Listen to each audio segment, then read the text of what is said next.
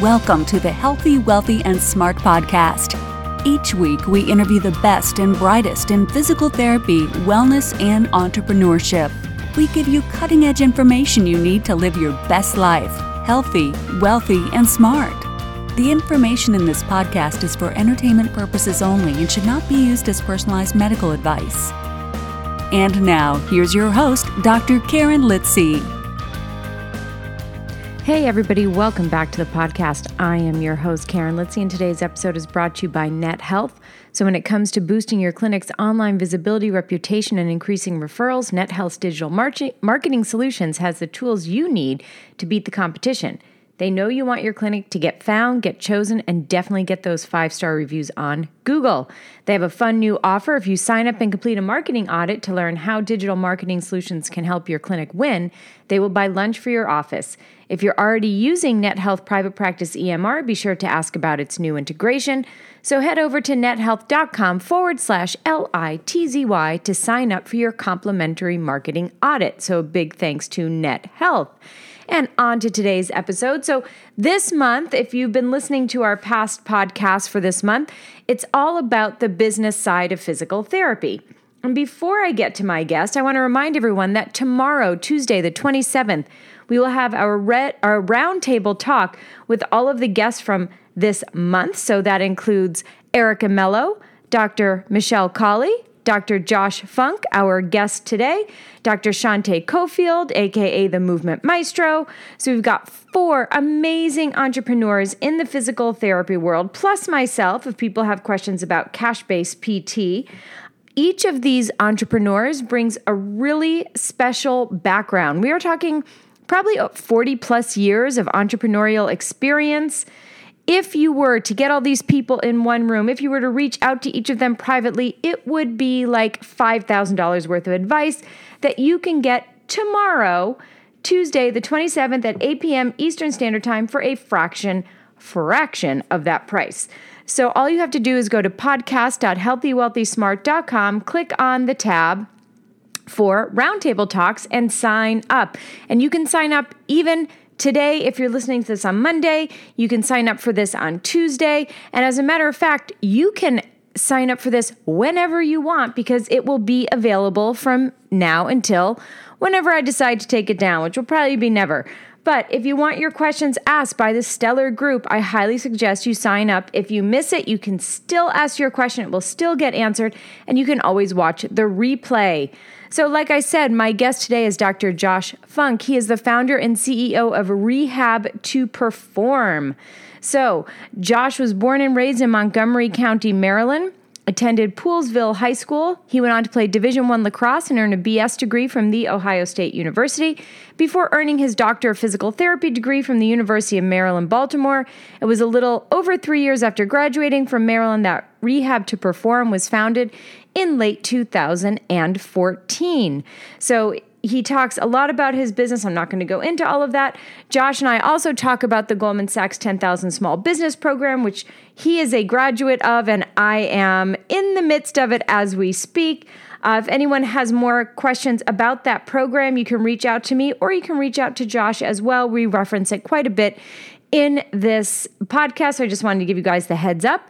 So if you're ready, get your notes because Josh drops so much good information in this podcast. It is insane. So, a huge thanks to Josh and everyone. Hopefully, you can join us tomorrow. That's Tuesday, the 27th, 8 p.m. Eastern Standard Time for our roundtable talk if you are interested at all in the business side of physical therapy. Hey, Josh, welcome to the podcast. I'm so excited to have you on today. Karen, thanks for having me. Uh, just a big fan of everything you have going on and just everything you're doing for people in the profession. Aw, thanks. That's nice to hear. And today, well, actually, this whole month, we are talking about the business side of physical therapy.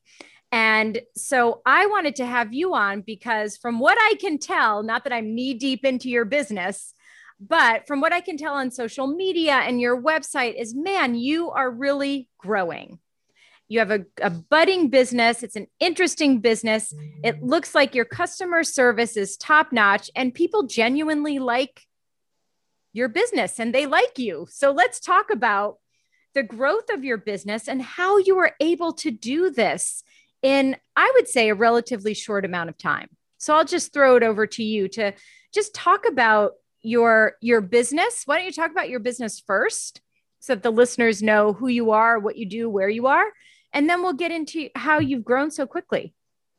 Absolutely. So, uh, for the listeners out there, I am the owner of Rehab 2 Perform. It's a fitness focused physical therapy company uh, offering obviously physical therapy, sports rehabilitation services, concussion rehab. Uh, and then we have a couple different wellness offerings, uh, including a golf program, golf fitness program, and R2P Plus, which is kind of a discharge program that people utilize uh, an app, receive home workouts, and are able to communicate with their PT uh, after uh, more formalized discharge. But uh, you know, you alluded a little bit to, to the growth that we've had over the years. Been very fortunate past couple years, uh, including even during a challenging year last year, just to continue to be able to move forward. Um, I would, if I had to break up the time that the business has been in existence, I would say uh, you have the first three years, and then you have the last kind of three and a half, almost four years. First three years, really just trying to figure things out, put the pieces together um, do everything you can, honestly, to, to get out of debt, have that minimum viable product. Uh, and, and, and when I was thinking about that minimum viable product, viable product, a lot of it surrounded creating an environment where PT was not a grudge purchase. So, how do you create healthcare and physical therapy that is not a grudge purchase? It's something that has very, very minimal friction. People easily interact with it uh, from a from a you know front desk customer service standpoint. Uh, and then when they actually experience the clinical side, it is something that speaks to them. It is something that is enjoyable. Uh, and that goes for everything from just the processes and the kind of people that you have, as well as the deliverables. So, uh, you know, these past three and a half years, we've been fortunate to, um, you know, heading honestly into opening our sixth location this fall. Uh, and we're very, very close to opening our seventh location uh, in early Q1. We are based out of the DMV. And for anybody who's unfamiliar with that, that is DC, Maryland, and Virginia. Awesome. I mean, it's just, it's pretty amazing. And you, you hit on something that I want to talk about really quick before we go into the how you grew, but that's creating a culture that's not a grudge purchase.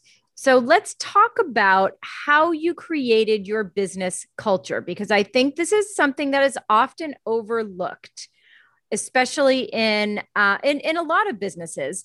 But how did you create that culture for your employees and for your patients?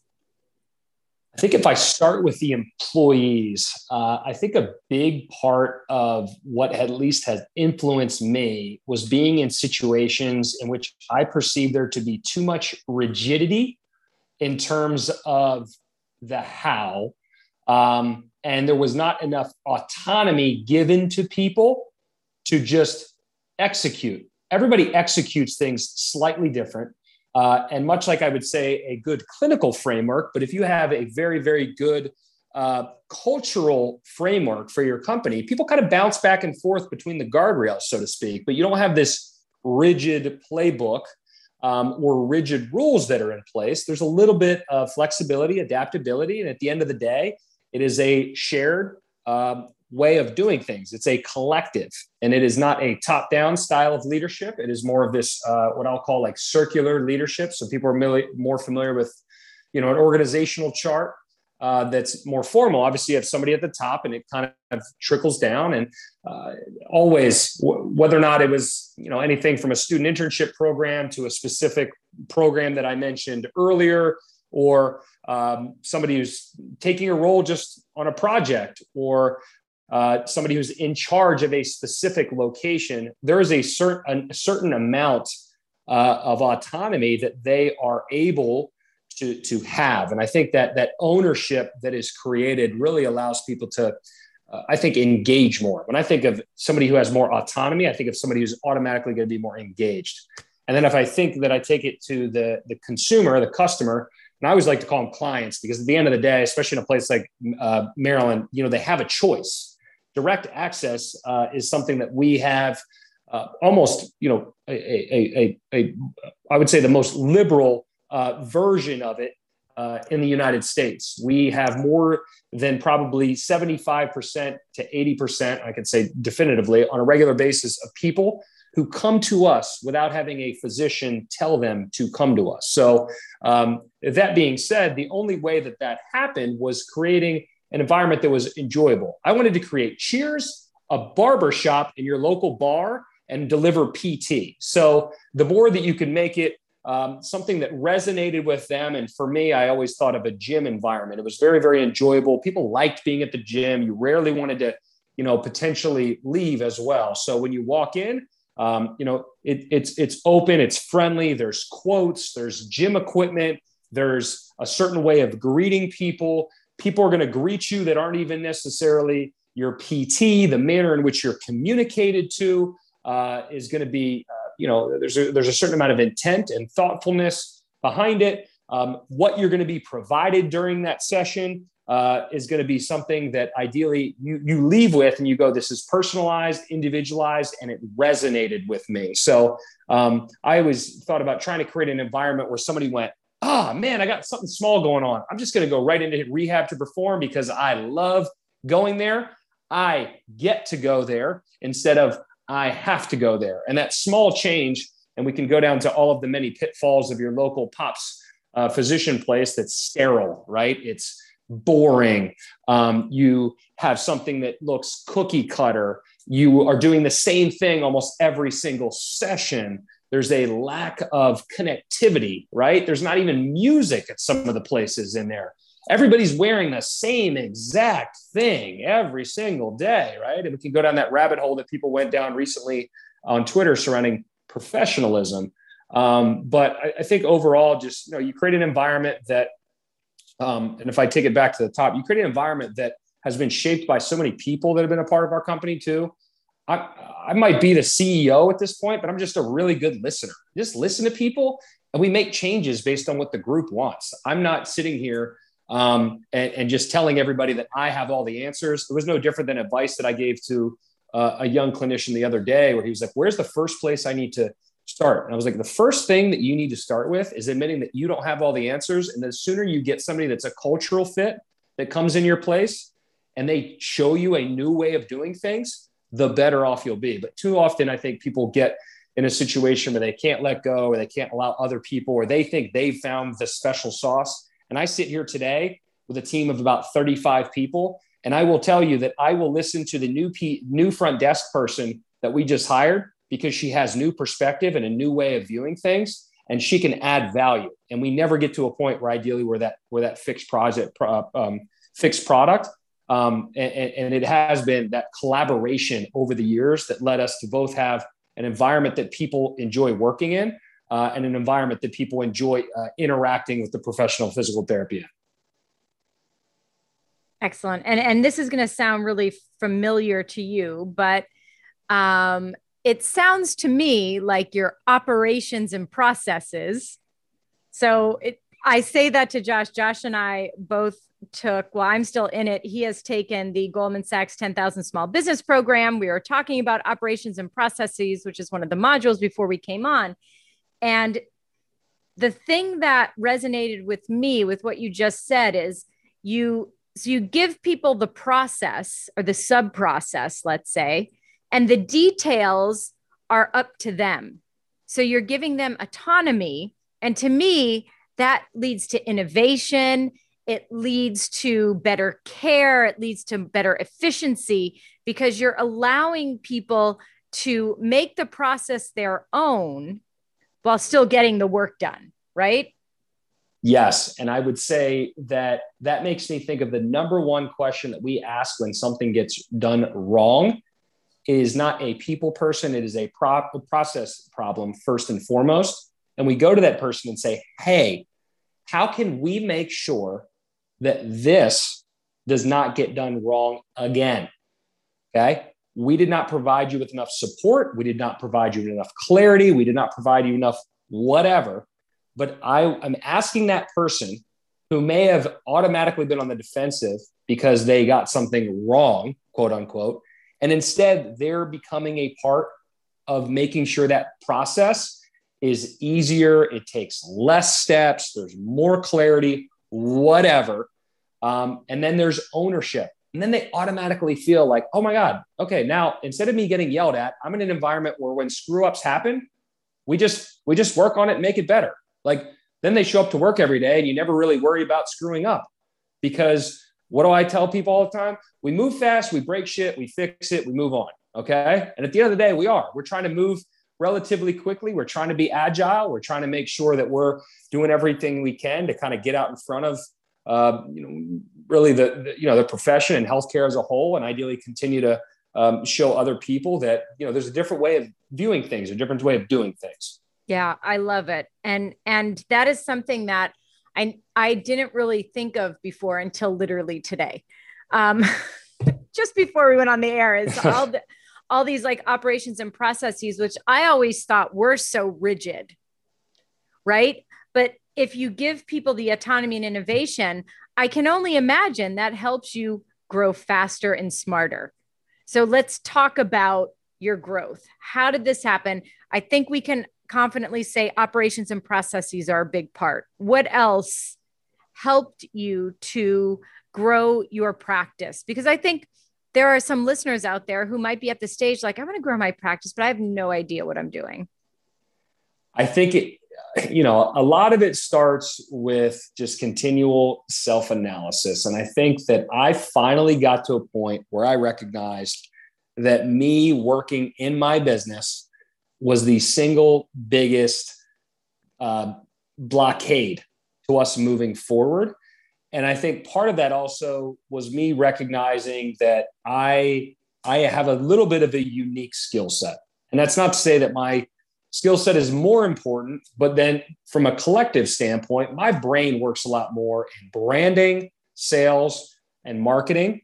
Um, and I needed to be spending more time in that area. So I'd say about three years ago, I finally stepped back and I put myself in a position where I was spending more time than ever on the ins and outs of the brand of our company, the brand of the profession within our company, our sales and marketing strategies. Uh, and then, to be quite honest, doing a better job of making sure that we had more uh, of a predictable rollout when opening up a new office. So, um, at this point, you know, we have I hate to go back to processes again, but we have a, a, a very clearly defined rollout. And it starts about six months out and every 30 days you're doing x y and z. And there are you know at this point i hate to say it but you're almost following a, a, playbook. And much like i referenced earlier it's not necessarily rigid but we know that at least if we're doing these things here um, and at least 90% of that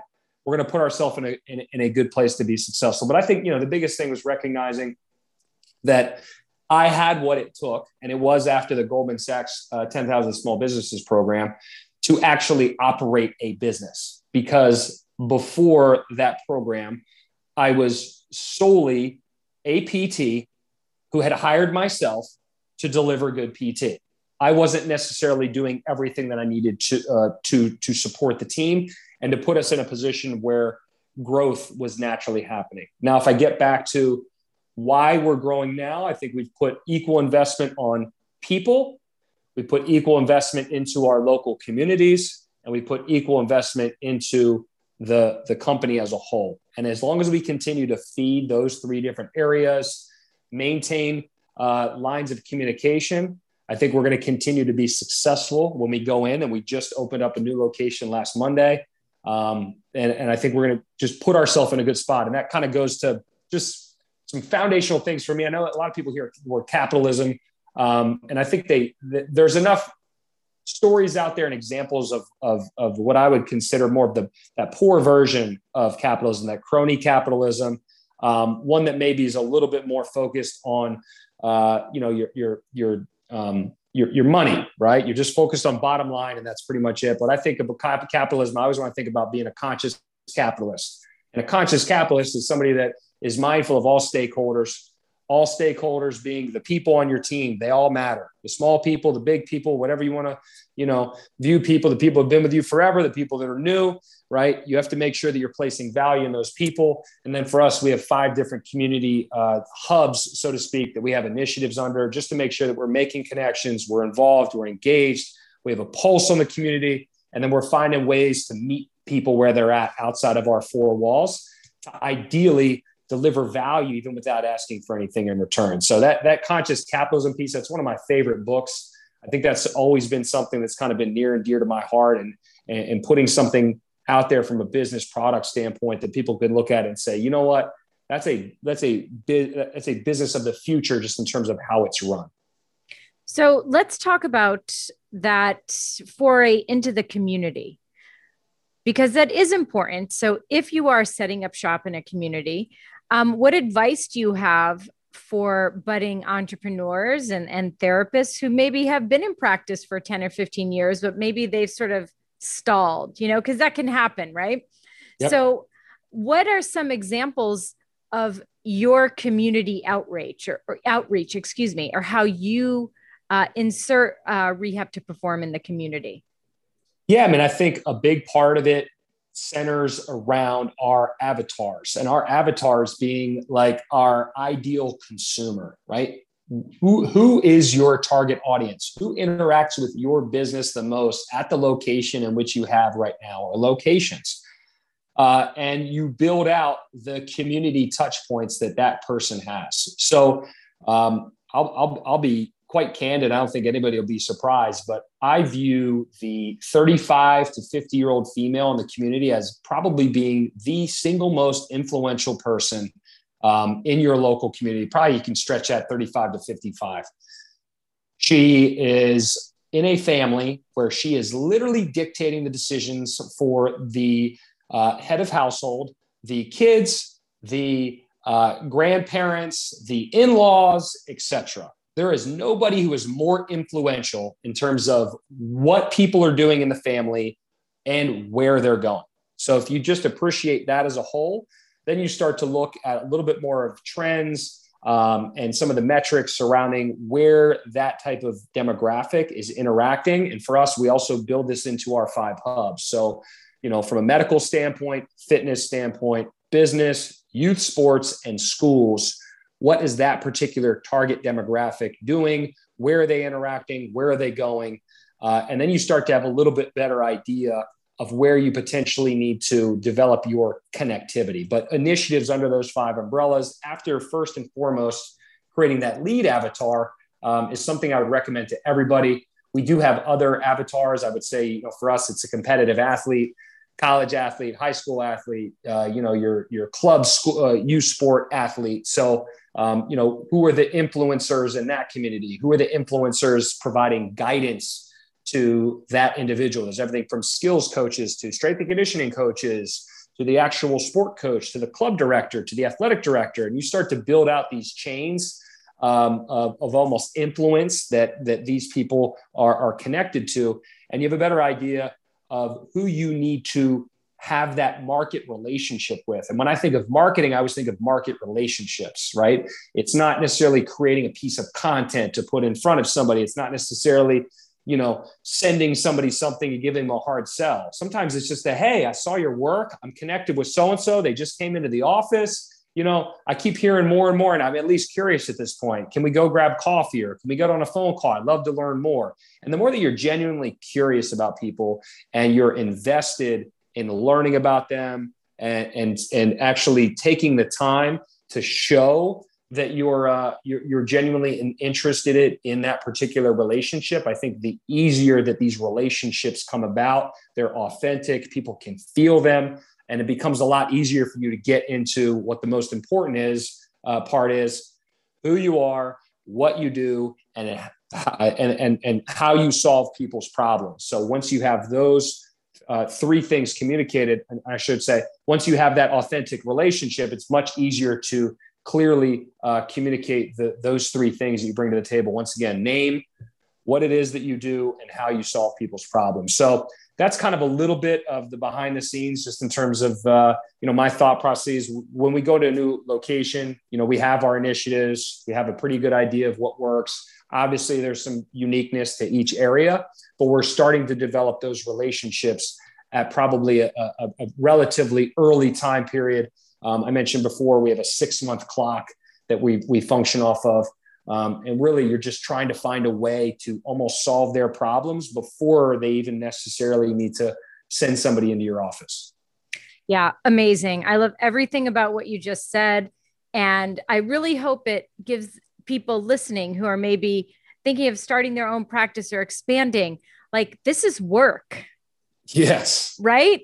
It's not like I'm going to open up a practice just because I feel like it. This is like you have to do this is done before you open your doors. Yes. You need to know who your avatars are, your ideal clients, your ideal customers, whatever you want to call them. And you have to build them out. And there's more than one. And for every single one of those, there is a separate marketing plan, there is a separate communication plan for each and every one of those avatars. You do not use the same marketing plan for, well, the 35 to 50 year old woman who, yes, the women are the users and the decision makers. We all know that. They run the um, show. There's no 100%. secret. Anybody out there who says no, you're in denial. Sorry. Sorry, wrong. Um, yeah. but you know, you're going to market and communicate with them differently than maybe the local college athlete. Yes. Right. 100%. They have so, different needs, different interests, different places that they're frequently interacting in the community 100% yeah i love yeah. i love everything you just said. I think that is just a wealth of uh, advice for anyone listening to this podcast. Ooh i can't wait till we do our roundtable next week. It's be awesome. Um, or i shouldn't say next week. We're recording this a little early. Yeah, and tomorrow. Yeah. it'll be tomorrow yeah you're right so now everybody the jig is up it's not live yeah. Um, but yeah, no, I love that. All right. And then last thing um, about growth and movement within a business is really assembling a good team. Yes. So talk to me about how you assemble your team or teams within your business. Here's the part that I'll be at least honest about the early part of the business and say some of it was just damn good luck.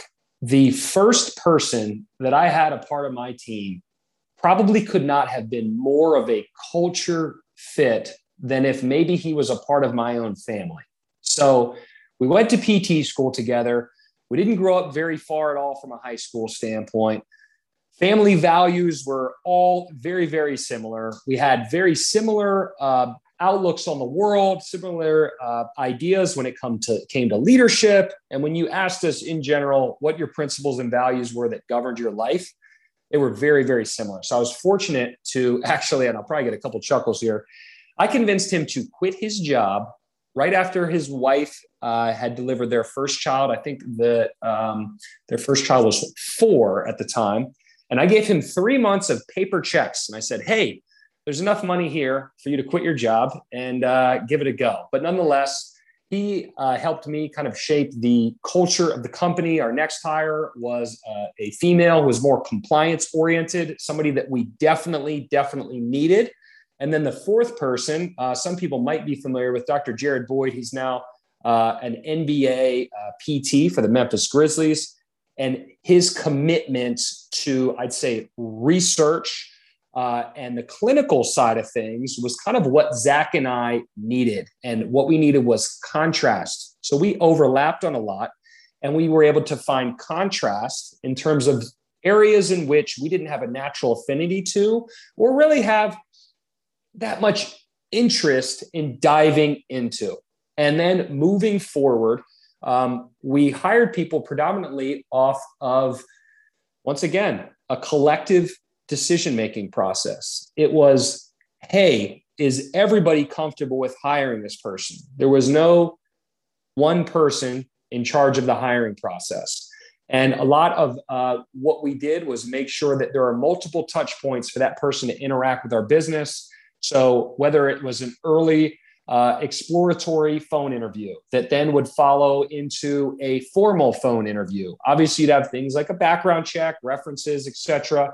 And then you would actually have them come into the office and spend some time. Hey, shadow people, spend time at the front desk. Um, and you start to get multiple touch points where every single person at the office had at least interacted with them enough to go, yes, or we've had more than our fair share of no's where somebody got a wrong vibe or something was said or something was picked up on. Um, but making sure that, you know, hires, especially at this stage in the game where we do have five locations, me hiring for a location and me being the sole decision maker is silly. I do not work at an office with these, right, th- these people for 30 to 40 hours. I'm spending a much smaller block of time. So at the end of the day, the people that need to have the most influence are the people that actually are the leaders at that office that are at that office every single day that to be quite honest probably have more control over what's going on in the culture and in the environment at that particular office than I do. So uh, once again, I think it goes a little bit more to like your decentralized leadership style and your you have more of this flattened approach uh, to leadership where a lot of people are involved. But if we talk about just central pieces to to team, what are your values? What are your principles? Those have to be the early conversational um, uh, points that that that drive the conversation about whether or not this person's a fit.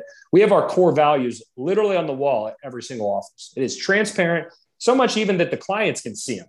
You know, so when when you start your company based on core values and principles, um, everything from for I mean, a couple like just basic things. Obviously, you know, education, uh, empowerment, community. Um, for us, I mean, you're talking about principles on offense at all times, right? Um, solutions instead of problems, or th- we say thumb first instead of pointing a finger, right? What can you do to potentially change something than than pointing a finger in another direction? So I think when the foundation of the company is is just so grounded um, in in the those core principles and values, you have people that are culture champions. And at the end of the day, people understand that the the sole uh, reason why we've been able to do that we've been what we've been able to do uh, is attracting people for the right reasons. It's not people that necessarily are championing solely their GPA or their clinical knowledge and expertise and kind of beating their chest about how smart they are. It's first and foremost like how does this person align with us on a foundational level? We know that at the end of the day, that person will become the best version of themselves within the company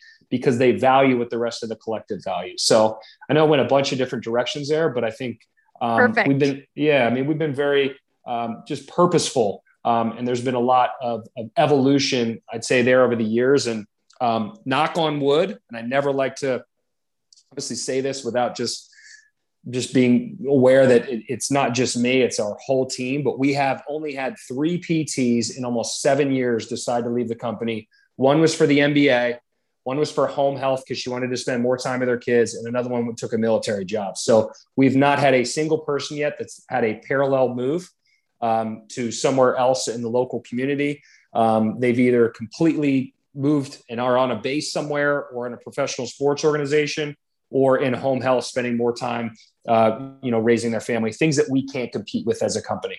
Right. Amazing. And and I really like that your approach to hiring, I guess it's a hiring funnel. You know, we talk about yes. sales funnels and marketing funnels. You have a hiring funnel where it starts with some exploratory calls to more formal and then you keep going down so you may have a 100 exploratory calls but as you funnel down into how many ideal candidates are for the job, maybe it's two. Yep. Right. 100%. So yes. I think and it's a nice visual for people to see that. I am involved in exploratory, and that's literally about it at this point. I will get resumes and stuff will catch my eye, or somebody will connect with me on social media, and there'll be something that I'm at least like, hey, let's explore this. And I'm often handling an exploratory call. I'm looping in people, most likely the site directors at potential offices that could hire this person. And then they actually start to incorporate the other members of their team for calls as well. So it really becomes a, point where this person goes, Oh my gosh, I to be a part of this team, I, I better make an impression four different times or five different times because all of these people are important. And if any one single person says no, then we move in a different direction. And that mm-hmm. has happened before. Mm-hmm. Amazing. I love it. Okay. So um, we touched upon your company culture. We touched upon your avatars, your team, how you've been growing. I mean, we can go on and on and on. Are, is there any other major point that you wanted to hit um, about the growth of your company that we didn't touch upon that you're like, man, this is super important. I really want people to know this? And on that note, we'll take a quick break to hear from our sponsor and be right back with Josh's answer. When it comes to boosting your clinic's online visibility, reputation, and increasing referrals, NetHealth's digital marketing solutions has the tools you need to beat the competition. They know you want your clinic to get found, get chosen, and definitely get those five star reviews on Google. NetHealth has a fun new offer. If you sign up and complete a marketing audit to learn how digital marketing solutions can help your clinic win, they will buy lunch for your office. If you're already using NetHealth Private Practice EMR, be sure to ask about its new integration head over to nethealth.com forward slash L-I-T-Z-Y to sign up for your complimentary marketing audit.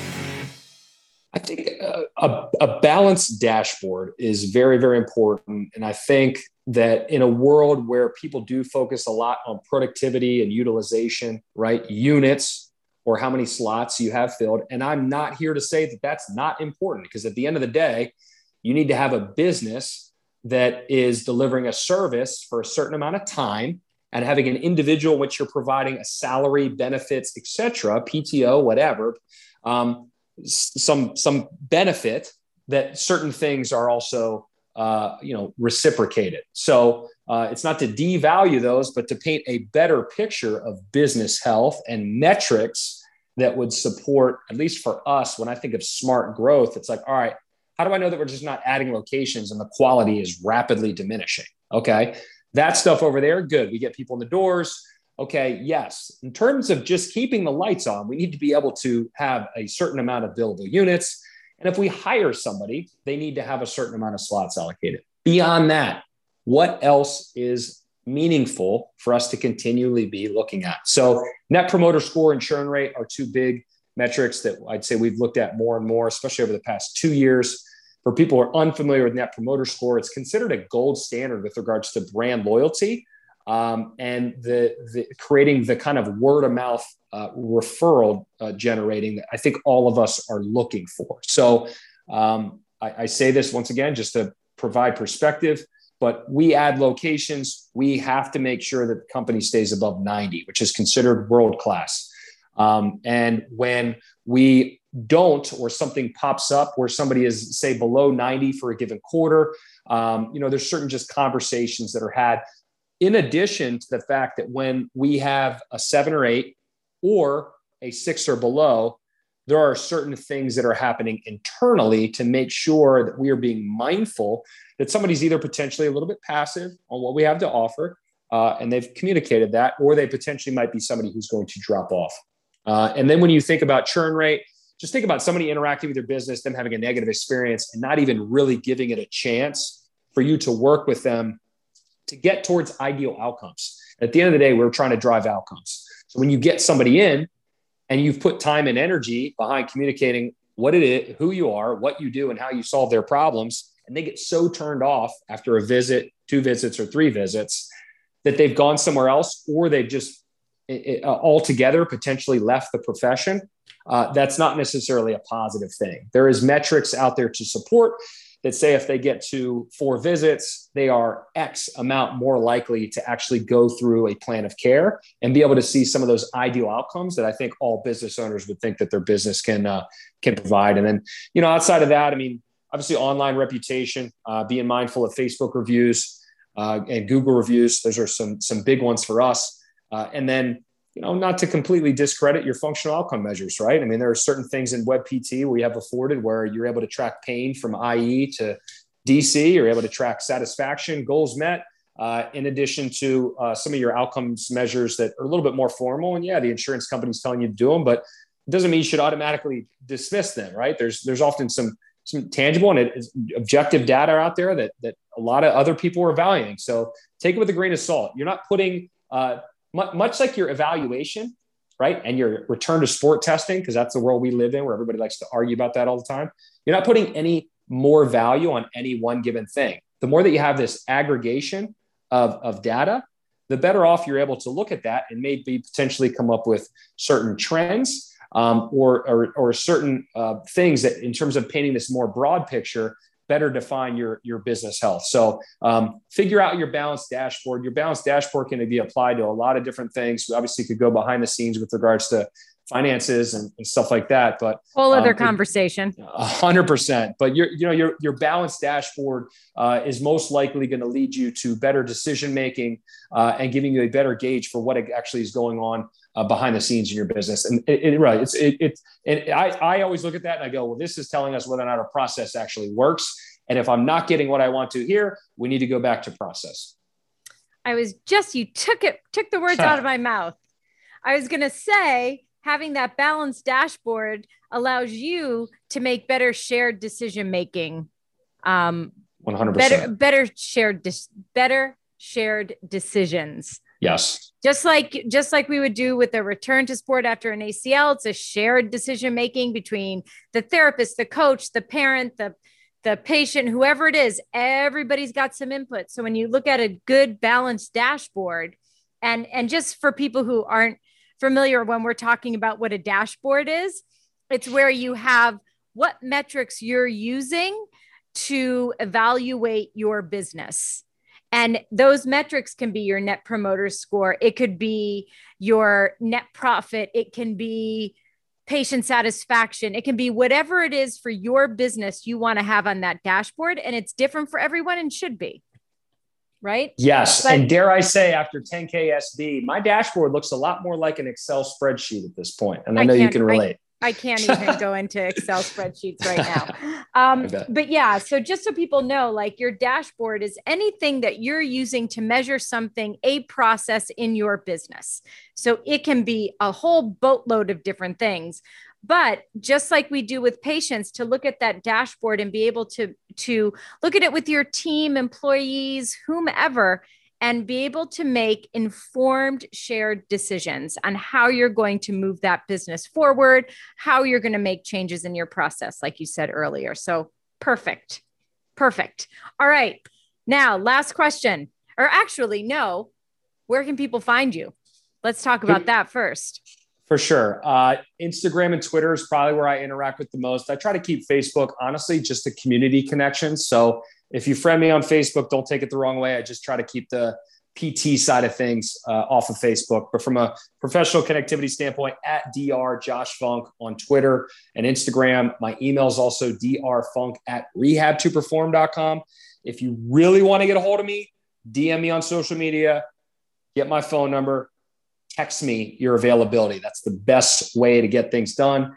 Email right now is very chaotic. We just opened up a new location. I'm also getting married in about three weeks. So my uh-huh. life is not necessarily um, all that organized. And it's just because there's a lot of moving parts right now. So email, not the best place, but I'm very happy to interact. Always happy to make time for a call, especially when I'm driving. Sometimes I like to just honestly plan a, a call for when I'm driving between locations or something like that. Excellent. Well, thank you so much for giving people all that info. And last question knowing where you are now in your life and in your career, what advice would you give to your younger self? Let's say a, a young grad out of PT school. I think I would have focused more on expanding my horizons outside of healthcare and physical therapy sooner. I think the more that I started to look at what was going on in other industries, other professions, it made me better at PT and especially made me better at running a business. I can safely say that much of healthcare practices from a business standpoint are extremely dated and that you are better off spending time studying businesses in other industries for inspiration. It's not to say that there's not some people that are doing amazing work in our profession and healthcare as a, as a whole, but I would say the collective uh, is still, I, I almost at this point, I wonder if it's decades behind just with regards to just how they're operating. So, uh, continually being open for inspiration in a wide variety of different places. You'd be surprised if you just had an open mind, um, what you might be able to see in something that maybe at one point in your life you you maybe just glanced past or, or completely ignored.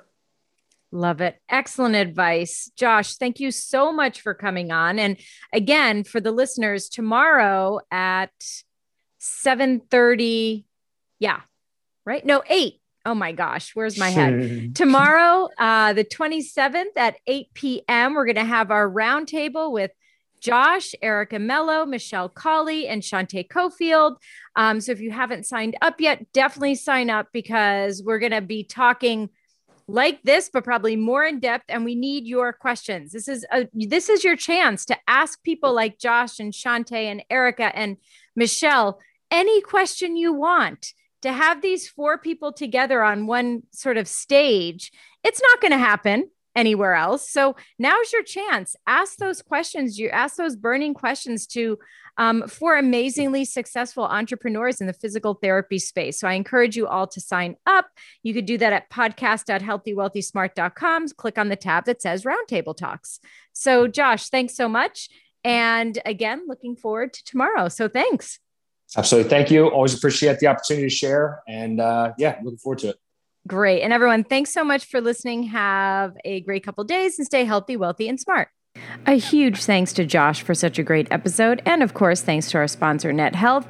Again, if you want to sign up for a complimentary marketing audit with Net Health's digital marketing solutions, where you can get the tools you need to beat the competition to get found, get chosen, and get those five star reviews on Google, they have an offer where you sign up, complete a marketing audit to learn how digital marketing solutions can help your clinic win. They'll buy lunch for your office. Head over to nethealth.com forward slash L I T Z Y to sign up for your complimentary marketing audit today. Thank you for listening, and please subscribe to the podcast at podcast.healthywealthysmart.com. And don't forget to follow us on social media.